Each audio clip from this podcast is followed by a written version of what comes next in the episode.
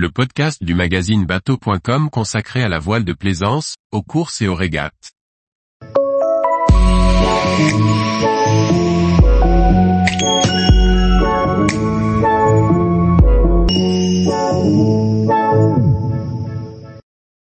Journal de bord de la course au large, Orient Express Team, Arkea Ultime Challenge, Les Sables Horta.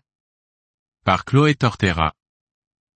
Voici le résumé de la semaine des régates et des courses au large du 1er au 7 juillet 2023. Au programme de la semaine, des victoires, des équipages qui se dévoilent, des records de participation. Depuis le 2 février 2023 et l'annonce de la participation d'Orient Express Racing Team, challenger officiel sur la 37e America's Cup, Stéphane Kandler et Bruno Dubois œuvrent à la mise en route du défi français. Aujourd'hui, une cinquantaine de personnes au savoir-faire et compétences multiples ont intégré le team. Un AC-40 naviguera à partir d'août, un AC-75 est en construction en Bretagne, des équipes pour la Youth et la Women's America's Cup ont été sélectionnées, et un groupe de navigants s'entraîne déjà sur simulateur. Quentin Delapierre et Kevin Péponnet sont les barreurs pressentis à bord des bateaux Orient Express Racing Team, où l'on retrouvera également François Morvan et Mathieu Vandamme au poste de régleur. Au poste de cycliste, 7 personnes ont été retenues. 2 marins, Olivier Herlédan et Tim Lapot. 4 rameurs aux multiples médailles, Germain Chardin, Antoine Nougarède, les frères Rémy et Thibaut Verhoeven. Un crossfité, Maxime Guyon. Les contours du premier tour du monde en ultime 32/23e et en solitaire se dévoilent. La clôture des inscriptions a eu lieu vendredi 30 juin. Ils seront donc 5 skippers à prendre le départ, Charles Codrelier sur le Maxi Edmond de Rothschild, Armel Leclé H sur Banque Populaire XI, Thomas Coville sur Sodebo Ultime 3, Tom Laperche sur SVR Lazartigue et Anthony Marchand sur Actual Ultime 3. Organisés par la FF Voile en collaboration avec les clubs, les championnats de France jeunes de voile vont animer les prochains mois. 7 épreuves au programme, de juillet à novembre, vont se dérouler aux 4 coins de la France. Ils ont pour objectif de regrouper par catégorie d'âge les meilleurs coureurs de tous les territoires. En ouverture, le championnat de France minime du 8 au 13 juillet se tiendra sur le lac d'Ourtin.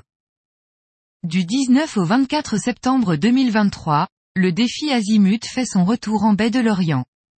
Cette édition record accueillera plus de 35 IMOCA pour un programme de runs, de courses offshore et le fameux tour de l'île de Groix. À un an du Vendée Globe, le plateau IMOCA n'a jamais été aussi riche avec un tiers de bateaux neufs menés par les meilleurs marins au monde.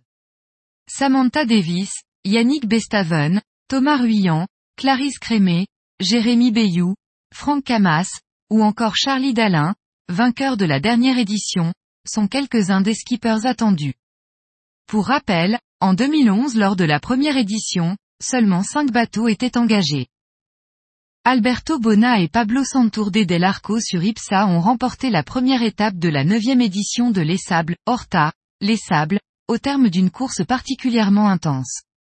Ils sont arrivés le 2 juillet vers 21h30 heure de Paris avec une avance de 1h37 sur leur poursuivant.